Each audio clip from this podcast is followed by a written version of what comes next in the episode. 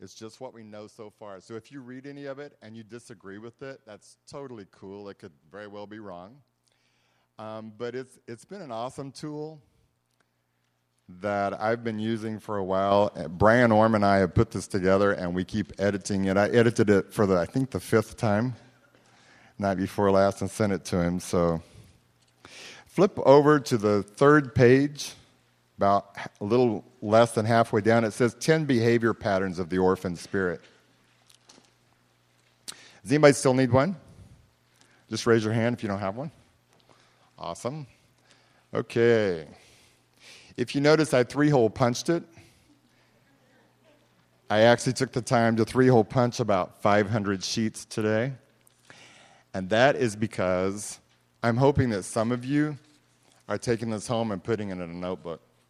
Because if you'll do that, you'll be able to turn around, not only study it for yourself, but turn around and use it. Some of us who kind of help, who pray about where we're going with our services. If you think about it, in September, we t- uh, Camille preached so powerfully on emotions. I preached the next week on shattering strongholds, which is what emotions are built in. Then Eric talked about discerning spirits. And unshakable faith is your faith unshakable? Because if you can learn to discern spirits and if you'll shatter strongholds, your emotions won't rule you, so your faith will become unshakable. Unshakable faith is only built on brokenness. It's exactly the opposite of how the world makes us think that you build a real life. Tonight we're talking about orphans who are adopted.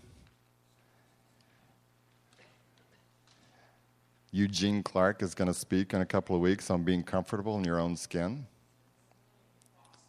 And then Eric's going to talk in December about fatherhood.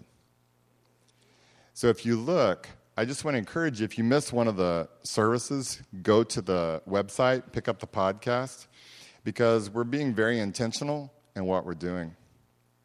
We're, we're actually building some strong folks from the inside out. Um, we already talked about what we're going to talk about in January and February, and I'm really excited about some of the things that we're going to, tools we're going to give you to make your life more powerful. Look at 10 behavior patterns of the orphan spirit. I'm not going to go into this in any detail. I'm just going to go through the behavior patterns. You can look at the rest of this information, the root causes of the orphan spirit, and it kind of explains where, um, how the orphan spirit develops. Um, I'll, I'll read you a little bit from the front page.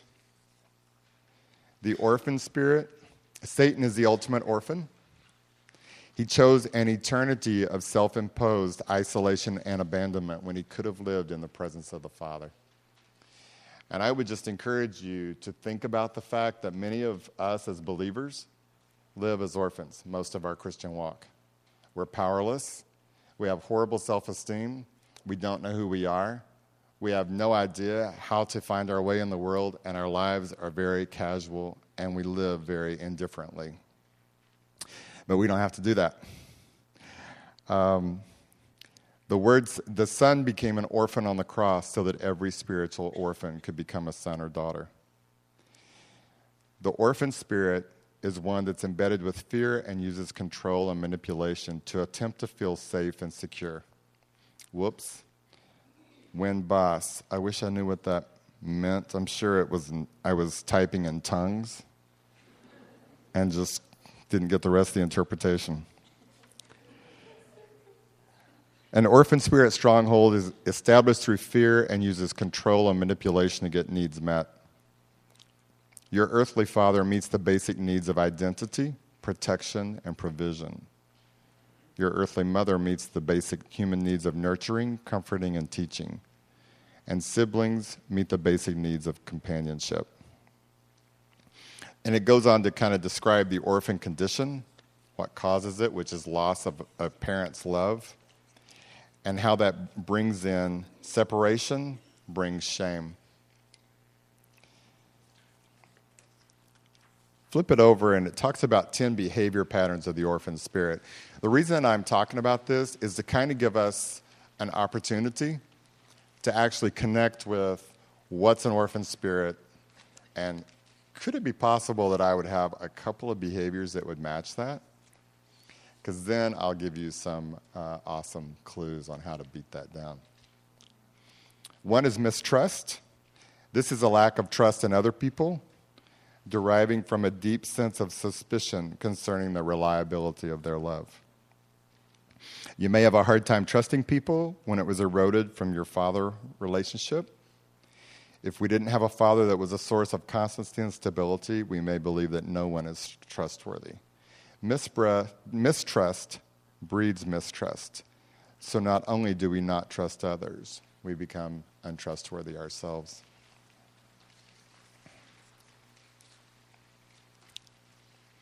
Hiding. This is when we function in an orphan spirit where we try to conceal our true selves, either physically or emotionally. Um, and one of the ways that we can also hide is verbal. Have you ever been around somebody who just never shuts up? It's like, oh my gosh, could we have just a moment of white space?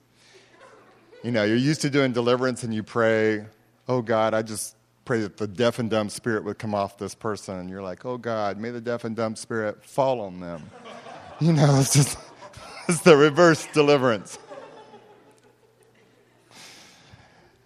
It's easy to hide sometimes in words. Superficiality. You know, I would just ask you are most of your conversations an inch deep? When was the last time that you told someone anything that had any true meaning about something that you valued or something that hurt you? Have you talked to anyone this week about something that hurt you or that didn't make your day? Uh, attachments. This refers to addictions, which come from the Latin verb addict, whatever that is, meaning to hand over or surrender. We're drawn to addictions with an orphan spirit because it alters our mood and masks our pain. Orphans don't know how to cry. They don't know how to tell somebody, I'm sad. They don't even know when they're sad most of the time. They also don't know how to truly belly laugh because everything's got to be masked. Um, there's five different types of addictions, not additions substance, behavior, technology, people, and ideology. The loss of healthy attachment to a father leads to unhealthy attachments to father substitutes. You'll see this a lot of times with uh, women. When they date, they'll date someone who's like their father because that's the only picture that they, if they had an unhealthy father relationship or an absent father, a lot of times they'll have no boundaries. And you'll see this in guys a lot too. They'll just bounce from woman to woman to woman because they never really bonded with their father, so they don't know who they are. It's really hard to bond with someone of the opposite sex when you don't know who you are. Manipulation this can be defined as the attempt to gain control over others through the use of underhanded means. Um, a lot of times we seek to dominate and control others into doing what we want. I'm going to skip down a little bit. The negative tactics are deception, spin. Do you know what I mean by spin? You'll talk to someone and you know, you, you know that you need to work something through and you walk into the conversation, you start talking, and before you know it, you're like, 180 degrees, they can always spin everything to where it's, it's about me. It's never about them. Uh, shaming, exploitation, intimidation, evasion, blackmail, yelling, lying, denial, sulking, silent treatment, etc. Let me just ask you, how much do you use silent treatment?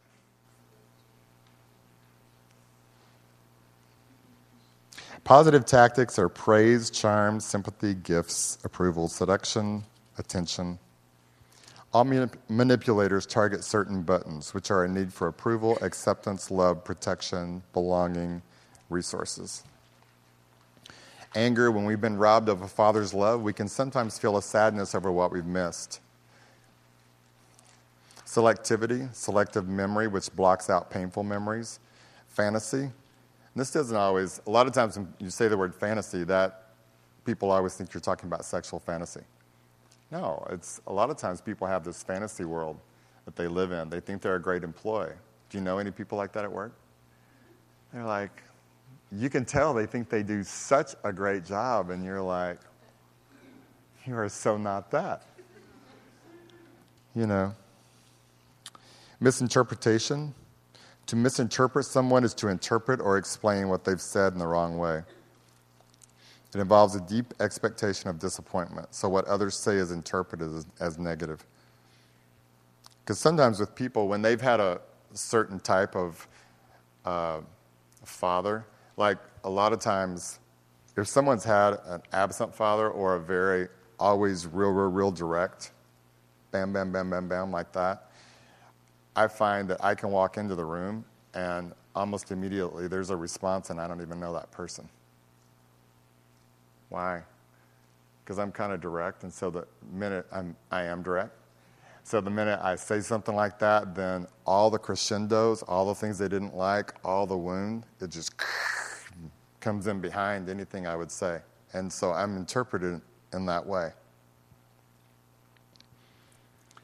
Independence, and this is one that this is how you can really tell an orphan. If someone is always independent, they always they don't they don't even know how to tell someone I need you right now or I wish that you would stick with me or you know I'm going through a hard time. But they always seem to be like an island unto themselves. That's a total orphan. Because God meant for us to have relationship. So I want to talk a little bit. The reason I went through that is to kind of give you an idea of where you might be with all that um, Camille was hilarious. I sent this to her and Eric just to look at a couple of weeks ago, and she sent me a text back, and it said something like, Wow, I thought I was in such good shape, but I'm saving my money for counseling again. Doesn't that sound like Camille? oh, she's awesome. I love the parable of the lost son because I've come to see that so differently in the last year. I don't call him the prodigal son anymore. Luke 15, 20 through 24 says, So he got up and went to his father. And this is the heart of the father. While he was while he was still a long way off, his father saw him and was filled with compassion for him. He ran to his son, threw his arms around him, and kissed him. The father said to him, Father, I've sinned against heaven and against you. I'm no longer worthy to be called your son. But the father said to his servants, Quick, bring the best robe and put it on him. Put a ring on his finger and sandals on his feet. Bring the fattened calf and kill it. Let's have a feast and celebrate. For this son of mine was dead and is alive again. He was lost and is found. So they began to celebrate. And I just love that story because that's really how God looks at us. If you notice, and I loved it, Eric brought that out, and I had never seen that before when he preached on Can You Lose Your Salvation? The father never even answered the son. When he said, I've sinned against you, I'm no longer to be worthy, worthy to be called your son, he never even answered that. Because it was a settled thing. And one of the things that I want to propose to you tonight is that if you've trusted Christ as your Savior, I don't care what your behavior is. God doesn't judge you by your behavior. And that's what we have to come to. It feels like hypocrisy. It feels like, if we're really honest, that you just admit this is who you are. And the reason this strikes me so deeply, I just want to encourage you tonight if you're sitting here silently and you know that there's an area of your life, whether it's gossip or spending or cutting or any type of sexual addiction, alcohol, drugs, no matter what it is, God has freedom for you. And not only does He have freedom, but when you get that freedom, we know in this place, I am confident that no matter what the enemy has brought against you, there is freedom for you if you want it bad enough. Is there not? We know that. Some of us know that so well. We are so confident. I promise you. If you'll just keep coming back, I don't care what is put, pushing you up against a wall and telling you that you're not a believer, you're not a true son, it's a lie. And we can help you rip the face off that lie. Whatever area that the, the enemy has built a stronghold, when you become free, you have an immense amount of authority in that area. So, whatever the devil is telling you today that you're never going to win over and you're always going to be stuck in, I'm here to tell you if you want it bad enough, because freedom is not, it's not cheap and it is, you're not going to get it carelessly. But if you want it bad enough, God will give you not only the freedom, but when you get your freedom, you'll have authority in that area and you'll lead a whole army behind you because that's what we're into here.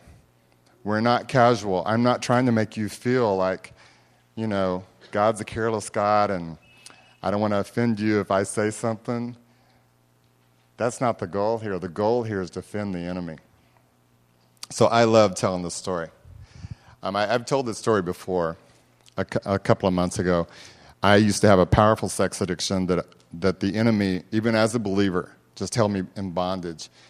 And um, when God began to set me free, He told me that I had to tell Chad Everett, who's the guy who pastors me, everything. I was like, everything? He was like, everything. I'm like, okay. So we would get together every week, and I would uh, tell him, "He'd go, what'd you do this weekend?" Mm. And that was, I was a lot more ghetto then. So, how I expressed things was not exactly King James or the New King James, uh, but I just said, you know, I had a lot of sex, and he and I'm a believer, right? But I'm totally caught in the lie that this is the only way to meet my needs. And slowly, Chad began to help me see that it didn't have to be that way. That I could be, I could tell him what I was hurting about, and he'd listen and care. And that my value and how he looked at me wasn't changed by what I was doing. And I'm telling you tonight, I don't really care. I've heard some heinous stories. Um, and I just don't look at people and think that their behavior identifies them. It doesn't. God's, God's blood sets your value, and when you put that blood over your sins, you're his son or his daughter. The challenge is for us to step fully into that. And time after time, I would tell Chad all this stuff, and he would go, You know, that's not who you are, right? And at first, it would really, really, really tick me off because hope was frightening to me because I had lived a long time trying to serve the Lord. And it was so frightening to have hope. Does that make sense to anyone? It was very, very frightening. And I would submit to you tonight some of us, in the way back in the corners of our hearts, there are things that we hope God can help us be free from, but that hope gets dim I'm telling you, I don't care what the enemy has built in your life, what stronghold you have, God can shatter that. Freedom can set you free. John 14, 15 says, If you love me, keep my commands. And I would read that and go, Okay. So I don't love you because I can't keep your commands. There were years that I couldn't go for a month, two weeks without having sex. And then I started understanding the rest of it. I said, I'll ask the Father, and He'll give you another advocate to help you. And He'll be with you forever. The Spirit of truth. The world cannot accept Him because it neither sees nor knows Him, but you know Him, for He lives with you and will be in you. That's the Holy Spirit. And that's what we don't, we don't get. He says in verse 18, I will not leave you as orphans. Somebody's going to have to give me a Kleenex. Because I've been crying on the inside, which makes my nose run. He said, Before long, the world will not see me anymore, but you will see me. And that's how Jesus, because Jesus represents God. That's how the Father. He was planning all along. Even when he sent Jesus to show us what God looked like, This was his plan. He says the world can't accept him because it neither sees him or knows him. But you're going to know him, for he lives with you and will be in you. I will not leave you as orphans. I will come to you. Thanks, babe.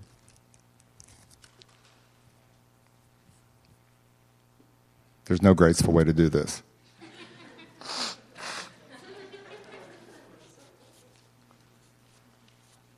We're actually being watched around the world. It's amazing. I, I wanted to have the numbers because Eric got them this, this week.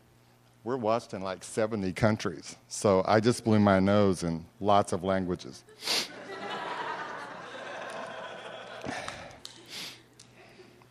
it says, verse 19, before long the world will not see me anymore. See, Jesus was planning. We, we read the Bible, but we don't read it.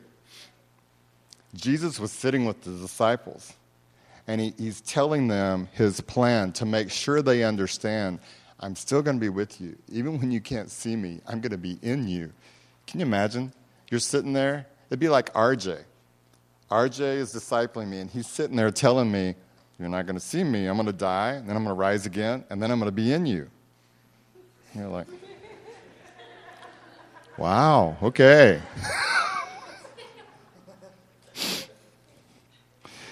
says, Whoever has my commands and keeps them is the one who loves me. The one who loves me will be loved by my Father, and I too will love them and show myself to them. Then Judas said, Not Judas Iscariot, Lord, why do you intend to show yourself to us and not to the world? They still wanted him to be the king. They didn't get it. Jesus is talking about the inside, they were focused on the outside. Jesus replied, Anyone who loves me will obey my teaching. And that always made me go, okay, awesome. I can't obey your teaching. So let's just be honest up front. I don't love you. My Father will love them, and we will come to them and make our home with them. Anyone who does not love me will not obey my teaching. The words you hear are not my own, they belong to the Father who sent me. All this I've spoken while still with you. And then, then this is the part that began to take root in my heart. But the advocate, the Holy Spirit, whom the Father will send in my name, he'll teach you all things and re- will remind you of everything I've said to you. Peace I leave with you, my peace I give to you. What we miss and what we have to come to understand is the Holy Spirit wants to talk to you about how much God loves you. And He's constantly trying to use people. But we want to run from that kind of interaction because that means I have to tell you who I am. I have to tell you that I have a sex addiction. I have to tell you that when I got on top of my sex addiction, I realized now I want to numb myself with food. Or I cut myself. I just don't cut myself where you can see me. I gossip. I compare. I cannot look. If, if I'm a woman, I can't look at another woman and think, wow, what a pretty woman. I'm always cutting her down because I'm so insecure. You know what I'm talking about? And the Holy Spirit, whom the Father will send in my name, He wants to teach you all these things. We have to train our souls, our mind, will, and emotions. Because when the Bible says that we're perfect in God's sight, that I'm a new creation, that's in the spirit realm. So in the spirit realm, you're perfect. But what's confusing to us is the evidence. So the spirit realm is truth. But the evidence doesn't match the truth. And we're so evidence driven if I can't see it, I don't believe it. That it feels fake to us.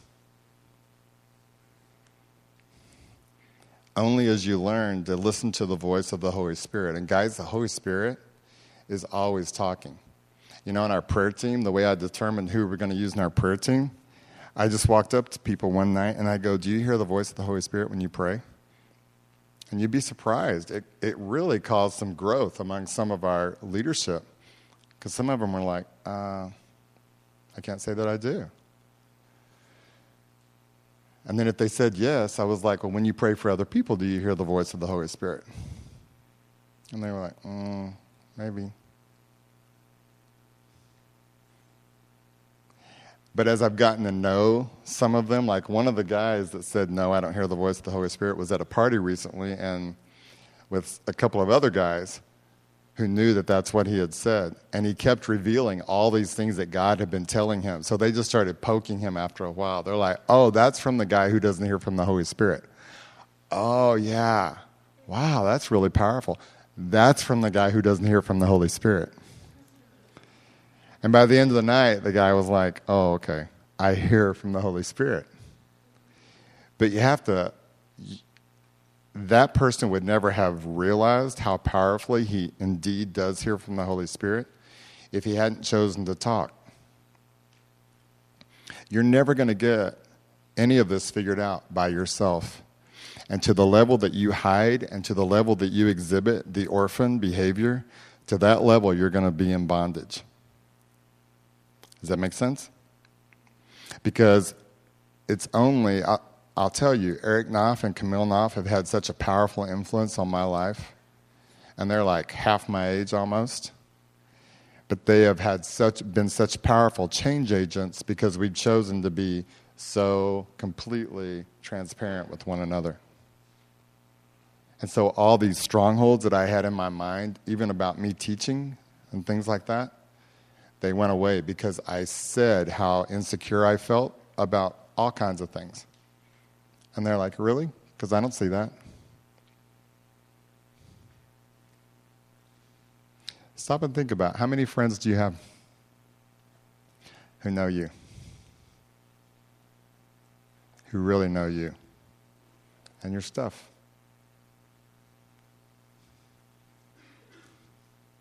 It's not like you have to have eight or ten, but if you don't have a couple, like two or three, you're a total orphan. And that's not bad, it's just good to see it. So you can know what to do with yourself. And that's to press in. And when I say press in, I mean come into the family. We like to use this new this word called community, but the word the Bible doesn't use that word. It uses family. God is all about family.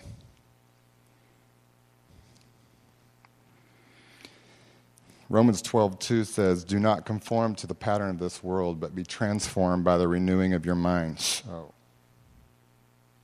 Then you'll be able to test and approve what God's will is, his good, pleasing, and perfect will.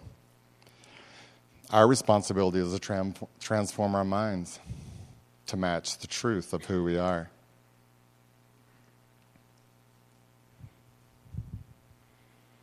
So I had this major breakthrough in 2006. It was at a, a conference, and I met this person, um, Sandy Everett. Chad and Sandy and I went to the conference, and we're down. Sandy and I are down swimming pool, and she goes, "Eric, why do you think that guy is staring at you?" And I'm like, "Who?" And she points, and it's like this big muscle dude. And I go, "I don't know." And so then I was just laying there getting some sun, and in about 10 minutes, she goes, He's still staring at you. And I'm like, I can't help it. So she goes, Well, I'm going to go take a nap. So she goes back up to Chad, and pretty soon this big old guy comes, he walks in front of my chair, and he looks over at me, and I go, Hey, man. And uh, he comes over and he goes, Hey, I hope this doesn't sound too weird, but I feel like I'm supposed to come talk to you. And I'm like, Well, maybe you should sit down. So he did, and he starts telling me, he starts talking to me about himself, and he starts telling me all this stuff. And I'm like, dude, I don't know who's been telling you about yourself, but they're full of lies. And he goes, You think so? I go, I know so. And so then he tells me a little bit more, and I'm like, You need to get away from the people you spend time with. Because you are not the person you're telling me you are. And I started telling him who he was. Because the Lord was telling me about that. I said, What's your name? He told me his name. He had a cool name. and His name was Shiloh. And um, he's a sheriff. And I said, You should come to the conference with. I, no, I said, What are you doing in Redding? And he goes, um, I'm going to this conference. I go, to Bethel? He goes, Yeah. I said, You should come sit with me and my friends. So he did. But I, myself, and I didn't know this, I had this identity issue, and I still saw myself as trash. Because while God had done this pretty amazing work in my life, I still had so much shame. And so we went out to eat every night that week, and I decided to ride back to Redding with him. I mean, to Sacramento with him after the conference was over. So we get in the car, and I'm like, hey, um, what happened last night? And he goes, I had a dream. Because I had a dream that if I would stay in relationship with you, he said, God told me that you have a powerful anointing to disciple young men. And if I would stay in relationship with you, he'll double your anointing, but he'll give me the anointing that's on you. And I was so mad at God, just like that. I'm like, God. But I, shadow can't tell, right? I'm sitting there and I, I have this, you know, I'm looking like that. But on the inside, I'm like, God, why would you saddle this really sharp person with a person like me? Do you know what a screw up I am? And I just started, you know, telling, I was so mad. So I was trying to change the subject, get away from the dream part, you know, and this anointing that's on me. And, and um, I'm like, so when we went to the prayer house, what did, what did the Holy Spirit tell you? And he goes, oh, he just reminded me um, of what Bill Johnson said. He said, you know, anytime that we drag out from under the blood sins that have already been placed under the blood, that that's an illegal act because whatever Jesus' blood paid for, he owns. We don't own anymore. Was so hilarious. I'm trying to get away from this thing, and the Holy Spirit just moves in.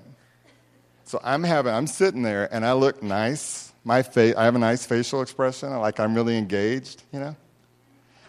And the Holy Spirit is like, bam, and hits me right between the eyes in the lie that I'm buying. The reason I told you that story is because the Holy Spirit wants to set you free too from the lies. If I had chosen to stay in that lie, I wouldn't be up here today. A lot of the things that we are enjoying wouldn't have been happening. And God has something for you to do, but it's not going to happen if you're not re- interacting with people in relationships that are meaningful and that bring you close because you're never going to have any power this way or any more intimacy vertically than you have horizontally. If you have problems in relationships, you just might as well start figuring them out because you have the same problems with God. You just can't see his eyes. So, Romans 8 is a powerful verse, and I love it. It's very freeing to me once I began to understand it. Those who live according to the flesh have their minds set on what the flesh desires.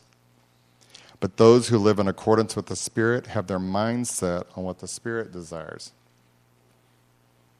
So if you want freedom from whatever is driving you crazy, from whatever you can't get over, from whatever you can't get free from, you have to change what you're focusing on. The mind governed by the flesh is death, but the mind governed by the Spirit is life and peace. The mind governed by the flesh is hostile to God. It does not submit to God's law, nor can it do so. Those who are in the realm of the flesh cannot please God. So if you look at it, over here's the flesh. You, however, are not in the realm of the flesh, but you're in the realm of the Spirit, if indeed the Spirit of God lives in you.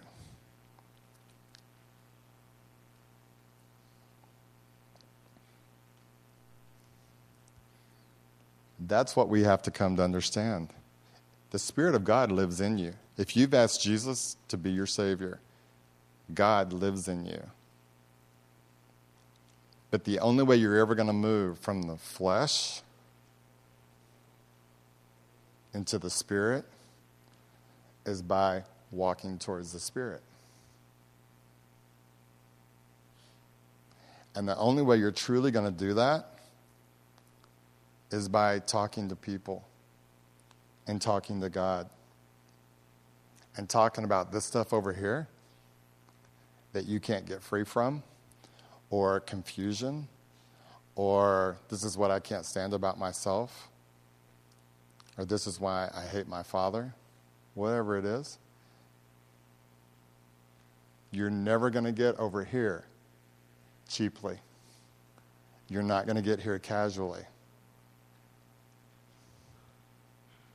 And you're never going to find true direction for your life. I'm just telling you, you'll be my age and you'll still be doing everything that you judge your parents for doing today. Because orphans wander around, they've always got to amuse themselves. They're careless with their lives. They have no time management. Their rooms are trashed. They don't have any order. It never occurs to them to think about what am I going to do this week? Because orphans have to amuse themselves, they've got to constantly be entertained. Whereas sons and daughters, I'm, my daddy is God. I was created and designed for a purpose. If I'm going to reach that purpose, I've got to figure out what it is. Because you can be clueless. You can be the most clueless person in the room tonight, and in six months, you can be one of the wisest people in the room. You know what I do? When I see somebody who has something I want, I go hang out with them. I'm like, can I wash your car? I, am I mean, I'm, I'm easy. You want me to carry your Bible? you know. I get around people because you're going to catch whoever you're around, you're going to catch. If you're clueless about life tonight and you're confused and really unhappy, so are the people around you, I can promise you. Because if you don't want to be that way, like that, those people are over here. I don't like living over here. I did that for so many years. I like living over here. Not only did I learn to manage a calendar, I actually started managing my calendar according to the priorities that God taught me I was built for. It's, it seems like hard work, but you guys tell me what's harder? Doing this because whatever your addiction is, you have to go deeper and deeper and deeper and deeper into it. You know, if you're all about image because you think you have nothing to offer, after a while, you know, you've, you have food problems or you don't know how to stay out of the gym or, you know, because the enemy, he always, he never tells you, you want to be a, uh, you want to be a whore? He never says that to you. He just goes, You know, you'd probably get more attention if you sleep around a little bit, or if you just wouldn't be so uptight about things. It's so gradual. And before you know it, your life is like you're behind the curtain. You don't have a life.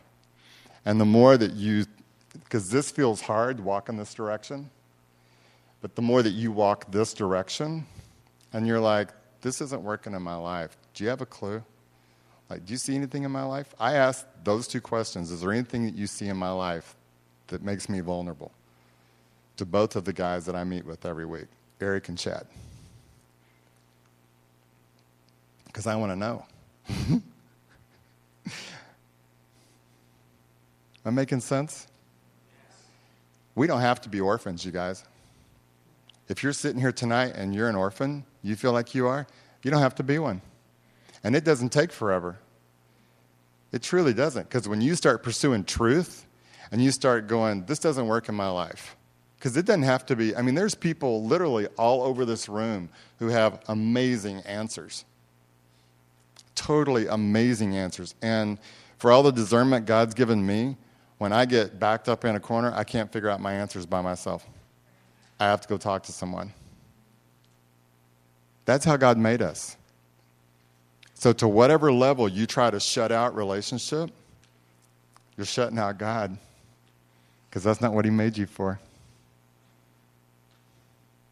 He made you to walk with Him in the realm of the Spirit.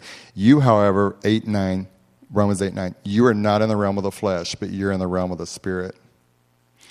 If indeed the Spirit of God lives in you, and if you've asked Christ, that's the thing. I've, I sometimes it's like, am I really a Christian? Why would I act this way? You have to flip that.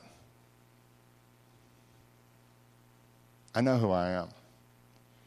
Because I was recently at a conference with Sean, and I was telling, it was a, uh, in Redding, and there was, um, there, there was someone in front of me that was in really good shape, and shame like came at me for a second because I noticed it. But it was, it was a dart from the enemy. Because instantly the Holy Spirit's like, You're my son. You don't think like that. And I was like, That's right, I don't. You have to answer, when you learn to answer the things that come at your mind, because the mind is the battlefield. That's, that's totally where it is. But when you learn to answer all the things that the enemy, every thought that comes to you is not your thought. If you don't know that tonight, there are harassing, tormenting spirits that love to run through your brain. And for so many of us, we're so careless with our thought life. If something shows up to amuse us, I'm all about it. You got a movie? Have you seen that on YouTube? Did you see that new song? Did blah blah blah blah. It never occurs to us intentionally go, excuse me, my brain has a threshold and a door. And you don't even knock on my door. Those kind of thoughts I don't entertain because I'm a son. And sons don't think like that. Oh, yeah. Thank you, Jerome.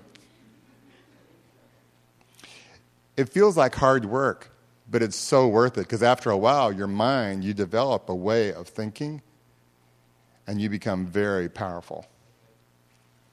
Because when you come in line with your daddy God and you sit on his lap often enough and you let him wrap his arms around you and tell you who you are, after a while you start believing it. You learn to set boundaries for not only the enemy, but people. There's some people, they're nice Christians. I just don't hang out with them all the time. Because they got to be entertained. There's no purpose. Doesn't mean I don't like to have fun. Anybody who knows me knows I like to have fun. But I was born for a purpose. So were you. I don't care who you are. You were born for a purpose. God created and designed you for a purpose, and it's powerful. It's not small. It's not small for any of us. We just settle. So I want to encourage you tonight it says in verse 12, Therefore, brothers and sisters, we have an ob- obligation, but it's not to the flesh to live according to it. If you live according to the flesh, you'll die. And death does not mean you stop breathing. The prodigal son, when he came home, his father said, My son who was dead is now alive. When I step into eternity, I want to party down here because I won't be dead. I'll be more alive than I've ever been. But I want to make sure that while I'm down here, by the Spirit, I'm going to put to death the misdeeds of the body because that's how I live. For those who are led by the Spirit are the children of God. The Spirit you receive does not make you slaves, which is what this side makes you. It makes you a slave so that you live in fear again. The spirit you received brought about your adoption to sonship, and by him we cry out, Abba, Daddy. The Spirit Himself testifies with our spirit that we're God's children. So I want to encourage you tonight. If you don't know how to hear the Holy Spirit, I bet you hear Him a lot more than you think you do. So start talking to people. I'm telling them, I don't, hear, I don't think I hear the Holy Spirit. And then let them ask you questions, interact on a meaningful level. Because that's how I learned to hear. And so I started walking from here. My steps got so much stronger, so much more confident. I actually knew who to approach, I knew what to pray for people. I knew who to seek out to, for that iron sharpens iron thing. I'm all about that. It doesn't matter who you are. God can make you so powerful because that's what He created you for. My little brother's adopted. He's 17 years younger than me. One time my mom heard they were making fun of him in the front yard. And they were like, Oh, yeah? Well, you're adopted. And my little brother said, That's right. Your mom and dad just had to take what they got. My mom and dad picked me. and I would tell you, we are all adopted. And even better than that, the Father who adopts you, who created you, and who designed you, He picks you. He picks you. So let Him pick you. If you're here tonight, and we're going to, if the worship band can come up, if you're here tonight and there's anything, if this touched anything in you, because you guys, one of the things you've got to start doing when, when the preaching is part is over and we're praying, come up. Even if you don't know why you're coming. When I started getting free from all my addictions, it actually began in 96. I answered every altar call. They'd have an altar call for alcoholics. I went. I never had a drink. They had all, I mean, I was such a sex addict. I was terrified of what I'd do if I got, got drunk or high. So I never did alcohol or drugs at all. But I didn't care what it was. You know, if you can't quit smoking, come to the front. I didn't smoke, but I went. Because I just wanted freedom. So any kind of freedom to rub off on me, I'm all about. So whenever we have prayer time, even if you don't know why you're coming up, come up. And you just tell the person, you know, like when I'm in, when I go to Bethel, which is a church in Redding, I just go up. And I go, why are you here? Because I want prayer. What do you want prayer for? I'll just let the Holy Spirit tell you. they just pray because I want something. I want more freedom. So I just want to encourage you tonight as we spend a little more time in worship. If you, um, if there's anything in your life, if this touched you in any way, or it, it may not even have anything to do with tonight, you just need prayer. Just come up and get prayer because God answers prayer so powerfully. He's your daddy. Sometimes I have spiritual sons and daughters, sometimes I wait because after a while they've got to learn to step into that identity. So do you. God will come to you when you're a baby and he'll take care of you and he'll burp you and you know he'll feed you that bottle and after a while it's time for you to stop asking for the bottle. Go get your food. You know, you need prayer, go ask for prayer. So as we spend time in worship and just, you know, love on God some, come up if you need